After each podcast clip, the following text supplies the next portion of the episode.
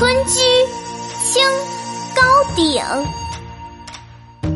草长莺飞二月天，拂堤杨柳醉春烟。儿童散学归来早，忙趁东风放纸鸢。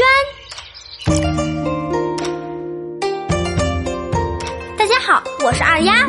《村居》是清代诗人创作的一首七言绝句，这是一首描绘春天里。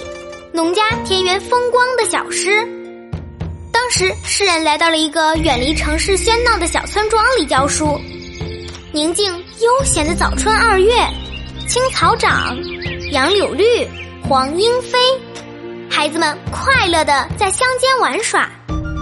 看到这美好欢快的春景，这首村居便在诗人笔下应运而生啦。下面跟着二丫再来读一遍。村居，清，高鼎。草长莺飞二月天，拂堤杨柳醉春烟。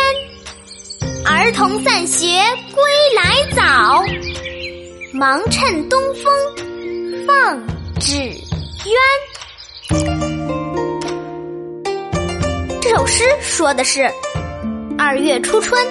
小村庄周围的青草都已渐渐的发芽生长，几只黄莺在天空中快乐的追逐玩耍，河边的柳树伸出长长的绿枝条，在风中轻轻的摇摆着，像是一根根细长的手指在抚摸着堤岸。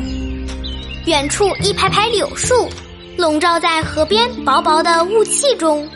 他们在春风的指引下，不约而同的跳起舞来，跳得如痴如醉。